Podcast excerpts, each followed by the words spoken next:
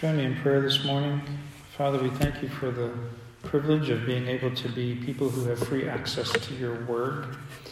Lord, we pray as we open the Bible this morning that you would find us ready to not just hear, but to be responsive to what you have to say, that by your Spirit you would lead us and guide us in your truth, that you would lead and guide us each personally in the implementation of your truth in our lives. We pray that in Jesus' name. Amen. I was in the United States Air Force when I had my first encounter with a consultant. And uh, I learned that there were several things that were true about consultants. Uh, and I encountered them not just in the military, but uh, when I was in healthcare administration and in church life along the way, I've encountered consultants. And I'm not saying a consultant as a group of people are necessarily Um, bad. I am saying, though, that by the time that they arrive, what they usually are good at is mastering, stating the obvious, telling you things that you already knew that you were trying to do but couldn't get done, and then leaving you with a large bill on the way out the door. Consultants. But there have been, in the course of church history, there have been consultants who have really mastered this Uh, art of seeing where things really were and helping people see things they perhaps had not seen or perhaps had overlooked or perhaps had forgotten along the way. The New Testament writers, in my view, were the original church consultants. Inspired by the Spirit of the living God, they often spoke to issues of church health. In fact, many of the New Testament letters are called occasional letters because some event, some occasion, some issue prompted a kind of corrective response. The old apostle John was like that at the end of his ministry in exile on the island of Patmos. Jesus himself shows up to give John the spectacularly flavored picture of the culmination of the kingdom of God that we know as the book of Revelation.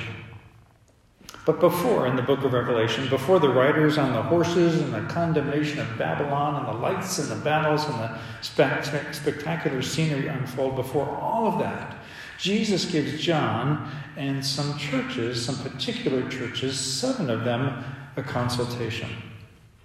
Those consultations are particular for each church, but they're preserved for us so that every church down through the generations can undergo a bit of an assessment about its own health, and so that each person connected to a local church can discern our role in the health of a church family. So in today's case, the consultant, Jesus, via his uh, gospel writing partner, John, visits with the church at Ephesus. And we're going to find as he does that, that ignoring the heart of a relationship, ignoring the primary aspect of a relationship has consequences. So, what John's going to want us to see this morning as we read through this letter to the church at Ephesus, he's going to want us to see that believers in Jesus are supposed to be energetic about recapturing the essence of our relationship with Jesus. So we're going to look in the Bible at Revelation chapter two, verses one through seven. Again, you can find the scripture uh, translations available to you on the website, just to the right of the picture. But at, at home, I trust you have access to your own Bibles. I'm going to be reading from the New International Version this morning, Ephesus chapter two, verses one through seven.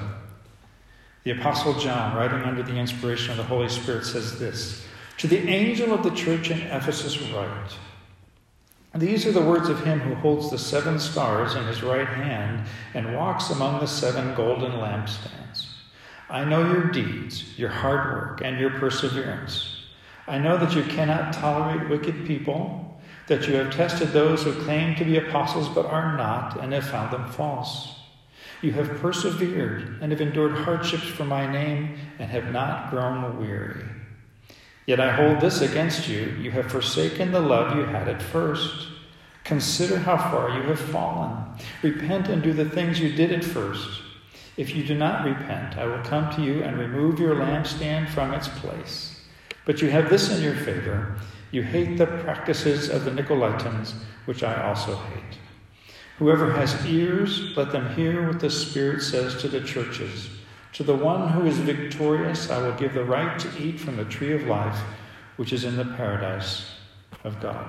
So a couple of notes about this. We're going to be unpacking these churches over the course of the next seven or eight weeks or so. Uh, in chapters two and three of the book of Revelation, John writes to seven churches in Asia Minor, which is modern-day Turkey.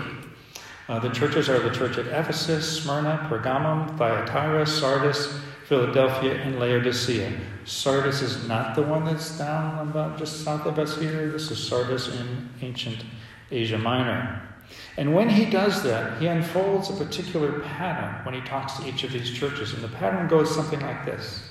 He usually says, uh, gives some, Jesus gives some information about himself. He gives in each of these churches something that's commendable, something to emulate, something that's worth following. And then he usually talks about something to avoid and a reason why those things should be avoided. Whether those reasons why they should be avoided have to do with consequences or reward.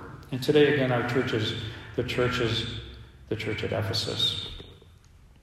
But second note, we need to say something about this word church. When we hear the word church, we almost reflexively think of it as a building. But if twenty twenty has taught us anything, it's that the building is not the church. As beautiful as this building is, as beautiful as many church buildings are, they are just that. They are buildings. And as we have, we've had to be creative over the course of the last year, we realize that there are ways to sustain worship and ways to sustain personal connection that have nothing to do with the physical structure. Because the church is not the building. The church is not the building. The church is the people who have committed themselves in personal faith to Jesus Christ. And that is the church. And whether that group of people is gathering virtually, like we do right now, whether that group of people is gathering in the stinking cold Christmas Eve service on the front lawn of the church, whether that group of people has the blessing of being together inside a beautiful building or not, that group of people is the church. The building is not the church. So, thinking about the notion of the word church, we're going to see how this pattern unfolds for this particular church that John writes to, the church in Ephesus. So the first thing in our pattern is there's a little bit more information about Jesus. In verse one, he is the one who holds the seven stars in his right hand, who walks in the midst of the seven golden lampstands. What's John saying here? As he's inspired by the Holy Spirit, Jesus, uh, John is reminding us that Jesus is present in the middle of the church. He is holding a firm grip on it. He is invested in its well-being. Nobody cares more about the church of Jesus Christ than Jesus does. I've been reminded over the last week about how um, we get our hearts torn and gripped when we lose somebody that we love and care about.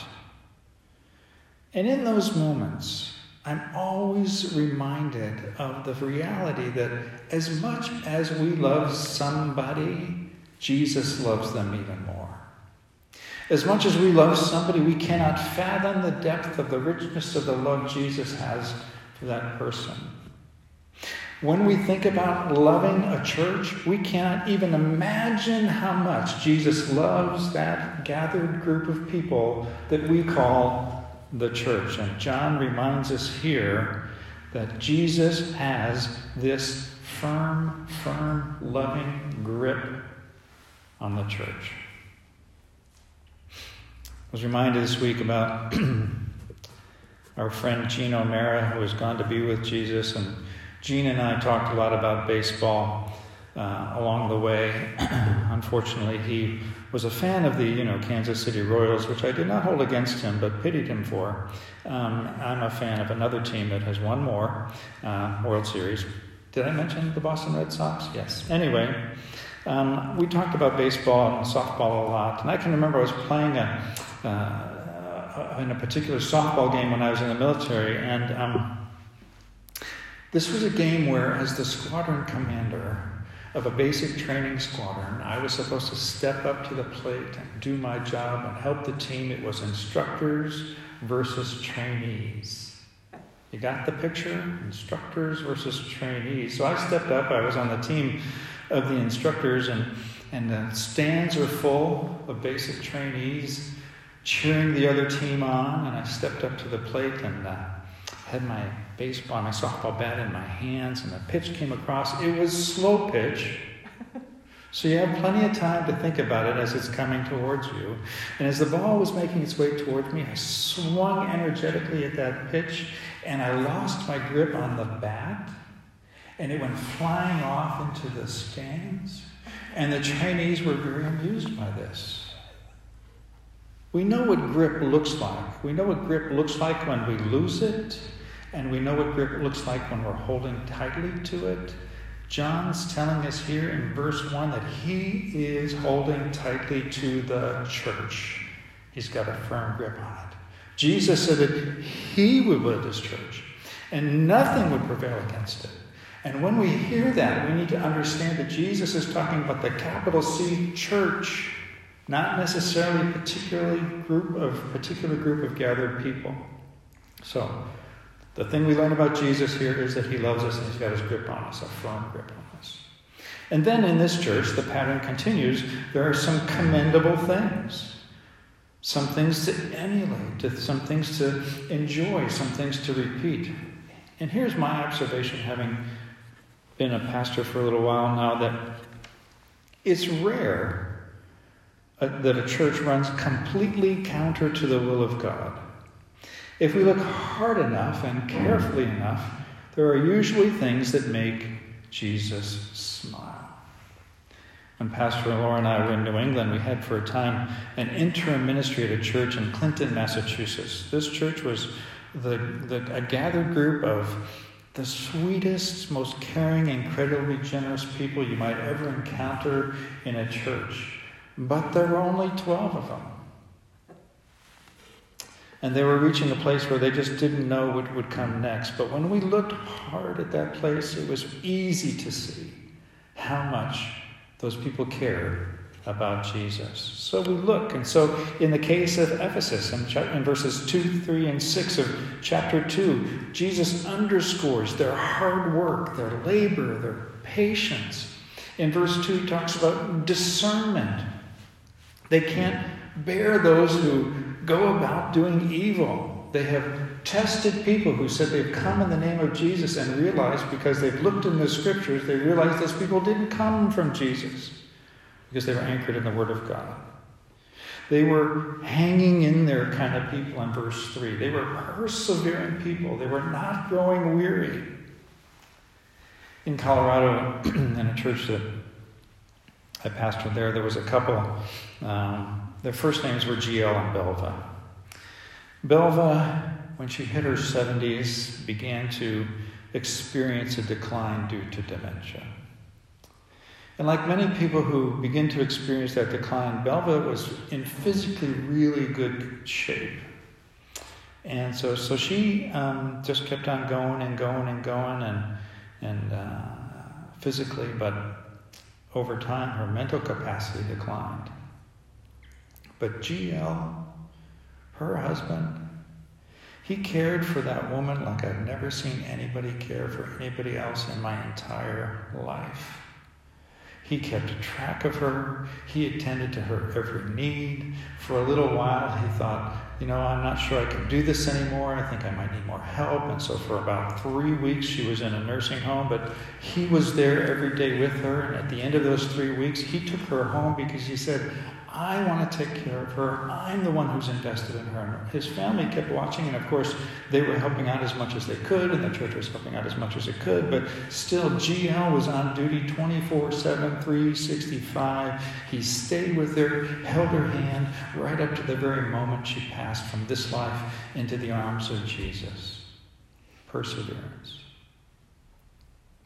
twenty twenty has taught us something about perseverance, I think, as we've engaged in COVID precautions and thought about things that we've never had to think about before, and thought more carefully about what it is to love our neighbor as ourselves. And so we've undertaken things like what have become reflexive things now, like wearing masks. And I was in uh, Wally World, Walmart yesterday, and I was amazed at uh, looking around at, you know, ninety-nine percent of the people in there were wearing masks. I did not kill the one percent person who was not wearing a mask. I just want to get that clear. Now, I wanted to, but I didn't. But we all grow weary, right? Wearing the masks, I gotta say, it got old. Being so extraordinarily careful about where we go and when we go and how we interact with people when we do that, it's all has a tendency to get really, really old. But Jesus points out here, as he commends the church at Ephesus, that perseverance in the body of Christ, perseverance is a thing. And it's a thing that had been commendable. In verse six, Jesus talks about the people in this church at Ephesus hating the activities of a group of, of a group of people called Nicolaitans, as Jesus did. Now, the best scholarship is that these people were people who had decided that spiritual freedom meant freedom to do whatever they wanted to do, whatever it was. People trying to have it kind of both ways. Claiming the name of Jesus, claiming a relationship with Jesus, but exempting themselves from the basic requirements of following Jesus. So the people weren't being hated, the actions were being hated. But we don't have to look out there to find this kind of phenomenon taking place. A group of people associated with an outfit called the Barna Research Group uh, do regular surveys of the Christian community. And they ask questions that have led them to several conclusions. And one of the conclusions that they regularly come up with is the reality that what we say we believe and what we do are often two completely different things. Spiritual split personalities. We all have some work to do in this area. And Jesus points out that this church had been effective in noting this and acting on it. So, but here's the thing. When Jesus talks to this church at Ephesus, he points out that they have a, something very particularly poignantly awry. Verse four, Jesus says, they have forgotten their first love. Jesus, right there in their midst, knows that they have drifted, drifted from that first concern. Now here, this church, in fact, the church, had only been around about forty-five years, but had already lost its way.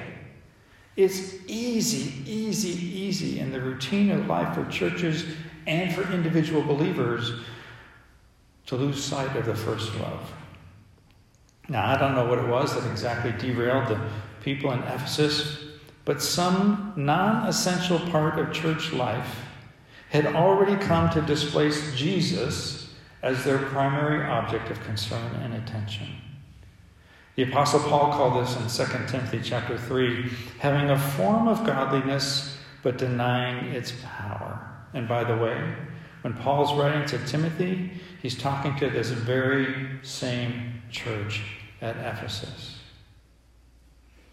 So what we need to see this morning is that things can look like church, but not be church.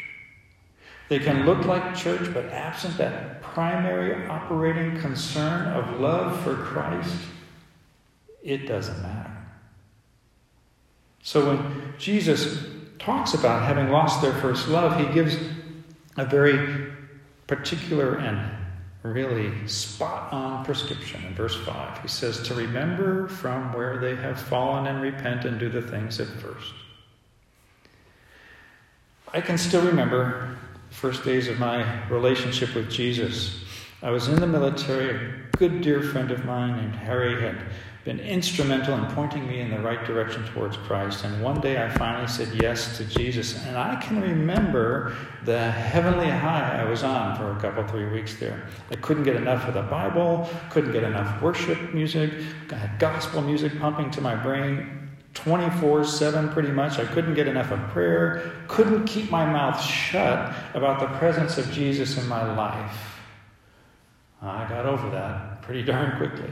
Probably more quickly than the church at Ephesus did. But what does hearkening back to a believer's first love do. What happens when all the believers gather together in a local church, hearken back to their first love of Jesus? What happens is we get on the same page.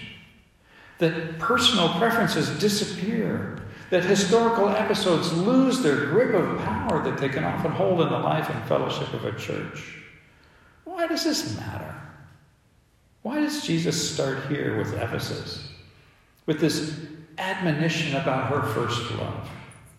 He starts here because, folks, there are consequences to our choices, both positive and negative. Jesus says, man, if you don't get your act together, in verse five, if you don't get your act together, the Lord's going to come and extinguish your lampstand. The reality is that all churches have a life cycle. Almost no church exists today in the same way, shape, and form that existed when it was launched. For many churches, that sometimes means closed doors. And in particular, churches that miss out, ignore, deliberately focus on things besides the rightful first love, Jesus, closure is their future. I can't tell you how many discarded church buildings I've driven by, seen pictures of, that have been made over into all kinds of other things. Restaurants, homes, office space. Neglecting first love has consequences. Not just for churches, though, but for people, for individual Christians. Neglecting the first love has this. Jesus said, I came that you might have life and have it to the full. Some translations say abundantly.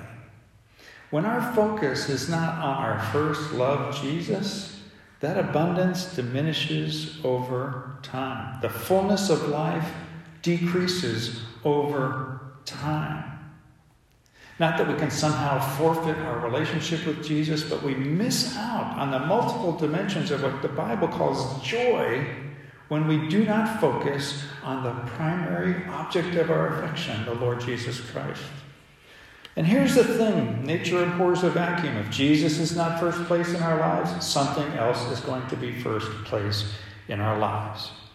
I think we've seen this last week, that some people may have put politics as first place in their lives. I think we realize that sometimes people put their occupations, their jobs, their professions as first place in their lives. Sometimes people make social standing in the community the first place in their lives. Whatever we use to displace Jesus is going to diminish the reality of the promise of life to the full that Jesus has offered to us. Investing in other things as if they hold first place. So, what does Jesus say about that? He says in verse seven, we should be overcomers. That we should refocus our attention on the reality of our relationship with Jesus. We should refocus our attention on the center, the primary, the bullseye, the target of our connection with Christ, which leads Jesus to this exhortation and part of this pattern in verse seven. He says, listen up, all ears. He who has an ear, let him hear what the Spirit says to the churches. A couple had gone to visit a marriage counselor. The husband went reluctantly, but his wife had insisted several times, and so they finally went. In their encounter with the marriage counselor, they were talking about their relative perspectives on the marriage. The husband took about a minute and a half to share his. The wife went on a little longer than that, and as she began to talk and go further, the counselor realized that there was kind of this wistful sadness about her understanding of where she stood in their relationship, her relationship with her husband, and the idea of love. And so as this went on and on, the, the wife finally, she finally just kind of ran out of steam and sat there looking sad. So the counselor got up from behind his desk He gathered the wife, lifted her up, and gathered her into a passionate embrace. And the counselor gave her a breathtaking, lingering kiss that made her go weak in the knees. And the counselor gently released the wife and sat her back down in her chair, turned to the husband and said, "That's what your wife needs." The husband said, "Fine, I'll bring her by three times a week and you can get it done."